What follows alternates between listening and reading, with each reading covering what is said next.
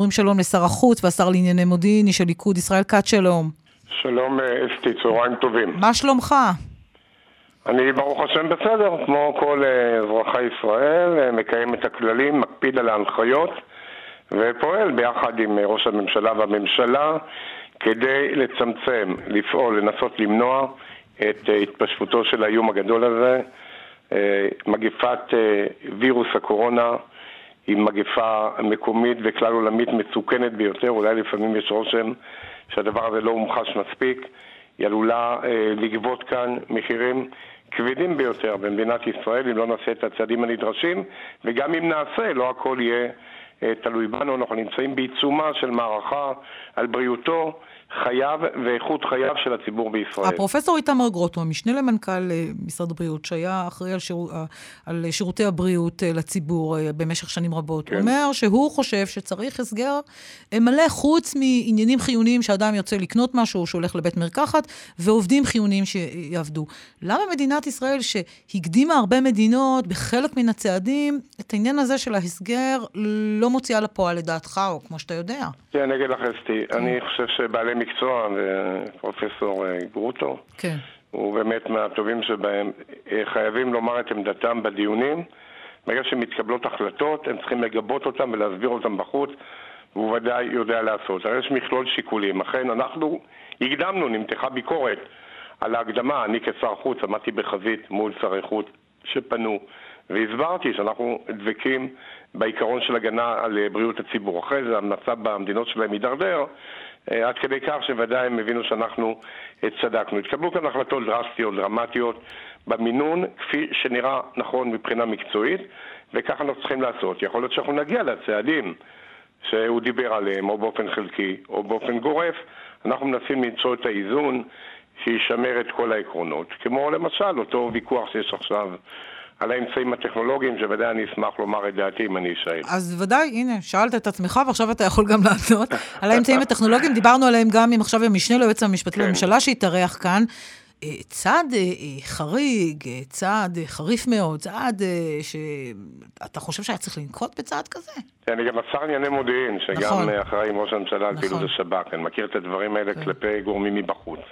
כלפי אויבים. יש, יש הרבה ביקורת על הצעד הזה, גם, כן, גם אצל הפוליטיקאים. אני רוצה להגיד שנתניהו והממשלה לא מתכוונים לשמש כאן בתפקיד האח הגדול. אין שום כוונה לנצל מידע על חולי קורונה ועל מי שבא או יבוא איתם במגע. מדובר פה באנשים, צריך לזכור, שהולכים להיאבק על בריאותם, וחלק מהם אולי גם על חייהם. המידע הזה הוא יעבור לידי בכירי מערכת הבריאות שמוסמכים גם ככה ומסווגים בהרבה מאוד נושאים, לידי המשטרה גם, אה, משטרת ישראל לצורכי אכיפה.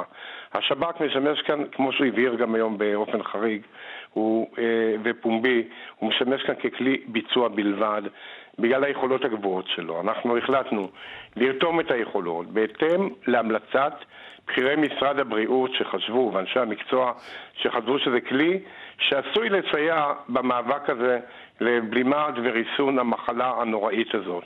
עכשיו אולי, אולי, ואני מקווה שזה יעזור, ואם זה יעזור, אז לא רק זה, אולי גם נוכל לסייע אפילו למדינות אחרות וגם לעצמנו. אני חושב שהמדינה צריכה לרתום את כל היכולות. נכון, יש פרוצדורות, אבל אני חושב שאם אה, המשנה ליועץ המשפטי, רז נזרי, אה, בא להתראיין באופן אה, חריג ובא ואומר אנחנו לוקחים אחריות, אנחנו מגבים, וגם היועץ המשפטי לממשלה, אז חבל, הייתי אומר, שבגלל האווירה הפוליטית היום, כל דבר נכנס לתוך הפוליטיקה ולתוך ניגוח פוליטי. אולי הקורונה עברה מוטציה פוליטית במהלך היממות האחרונות, אבל ההחלטות הן החלטות כבדות משקל. אגב, היה, היה ויכוח נוקב בממשלה. ושרים דווקא מהאגף האולטרה ימני הם אלה שהתנגדו לדבר הזה מחשש שיעקבו אחרי אנשי ימין וכולי, אבל אה, בסופו של דבר התקבלה החלטה הנכונה כדי שהיא תסייע במקסימום במטרה העיקרית, אסתי, להציל חיים. אני חושב שאני רואה את התמונות בחוף הים. אני רואה דברים אחרים. אתה רואה תמונות בחוף הים, כי אין שום צו שאוסר על אנשים לצאת לחוף הים. אז צריך uh, לצוות. להתגודד בפארק הירקון.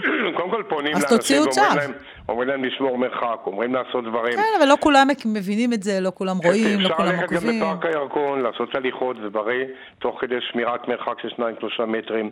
אפשר לעשות הרבה דברים. צריך להקפיד, ההקפדה הזאת על מרחק.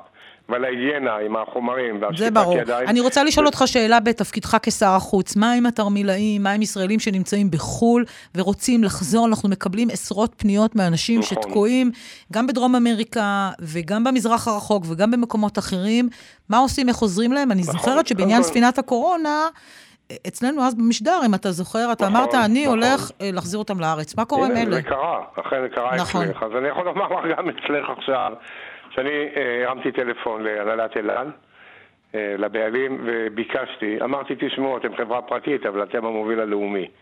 וכשיש הכרעות שמתקבלות מדי פעם, לוקחים את זה בחשבון, כי רוצים חברת דגל ישראלית. אני מבקש מכם, ואומר לכם, עכשיו תגייסו ותתגייסו, תשלחו מטוסים לפרו כרגע, שזה המוקד העיקרי שמתנקז שם, של מאות רבות של צעירים ישראלים, צריכים לחזור הביתה לפני שיתחיל שם הסגר, כן. בפרו שימנע את זה. ואני מבקש קיבלנו מכם... גם uh, טלפונים ממזרח אסיה, גם, גם מהודו, אוקיי, מהמזרח הרחוק. אני אומר, כרגע בדבר הזה, ביקשתי והם נענו לי, וכרגע נענו. עושים את ההכנות כדי להביא... אני מקווה שלא יגזימו במחירים, כמו ששמעתי כבר שהם עושים, לא, מנצלים לא, את זה. לא, לא, לכן ביקשתי מהם כחברה, לא מהמתווכים שבאים כאן אה, כן. ולוקחים כאן מחירים מופקעים. הם מתכוונים להיענות? כן, כן, הם הבטיחו לי לעשות את זה, כרגע הנהלת המשרד עובדת מולם. אה, אה, אני, אני, אני רוצה לומר שזו גם התרחשות חשובה לא רק עבור התרמילאים, גם המשפחות שלהם שנמצאות כאן. הרבה רשויות, רשויות פנו אליי. מעניין, הערבות ההדדית כאן היא דבר מעניין אגב. אה, דבר שהוא הוא, הוא בהחלט מעיד על החוסן הפנימי. פנו הרבה, אני אה, אה, פעלתי. והם צריכים להיות כאן, כמובן להיכנס לבידוד, ברור. ולא ליצור עוד התרחשות של מאות ואלפי אנשים, ערבות הדדית... שיפרו עכשיו את כל הסדר כדי לטפל בבעיה ברור, הזאת. ערבות הדדית מתגלה כאן uh, אצל הישראלים ברגעים הקשים, אבל זה לא נראה אצלכם הפוליטיקאים, כי אתם ממשיכים לריב. אתם הולכים לקואליציה עם גנץ, שקיבל את המנדט להקים ממשלה? צריכה להיבנות ממשלת אחדות לאומית, נתניהו צריך לעמוד בראשה, זה ברור אגב, זה, זה ברור מאוד לאור התוצאות. למה? למי זה ברור? זה ברור לאור התוצאות. אבל, אבל גנץ קיבל את המנדט. בסדר, אני, אני, אני חושב. טעה? טעה הנשיא? בסדר, אני חושב ש... טעה? אבל לדעתך טעה? הנשיא ריבלין ש... לא, לא, הוא, הוא לאור המתמטיקה שהייתה לו, הוא אמר, בסדר, זה היה גם פעם קודמת, כן. אבל אני חושב שיש כאן מציאות שאני מקווה שהיא תתהווה, של ממשלת אחדות בראשות נתניהו, יהיה בה גם רוטציה.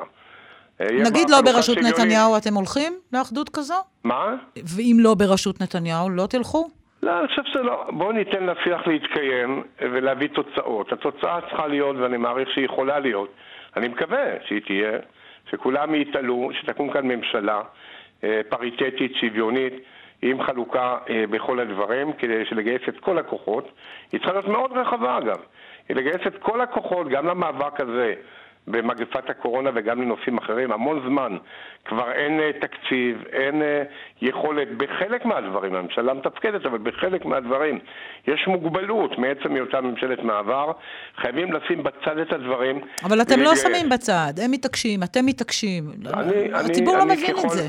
ככל שאני נוגע בעניין, אז בהחלט הקו שאני דוגל בו הוא קו של לסיים את הדבר הזה. שלוש מערכות בחירות, הפעם הזאת צריך להקים ממשלה. אני רואה את כל ניסיונות החקיקה הקנטרניים ודברים כאלה. טוב. אני רק יכול להצטער עליהם. בסופו של דבר, המנהיגות צריכה לקבל החלטות. הולכים ביחד, אז בואו נעשה את זה בצורה מסודרת ומהר. שר החוץ ושר לענייני מודיעין, ישראל כץ, תודה רבה שהיית איתנו. תודה רבה, והרבה בריאות. ו... בריאות לכולם. לכל הציבור בישראל. תודה רבה.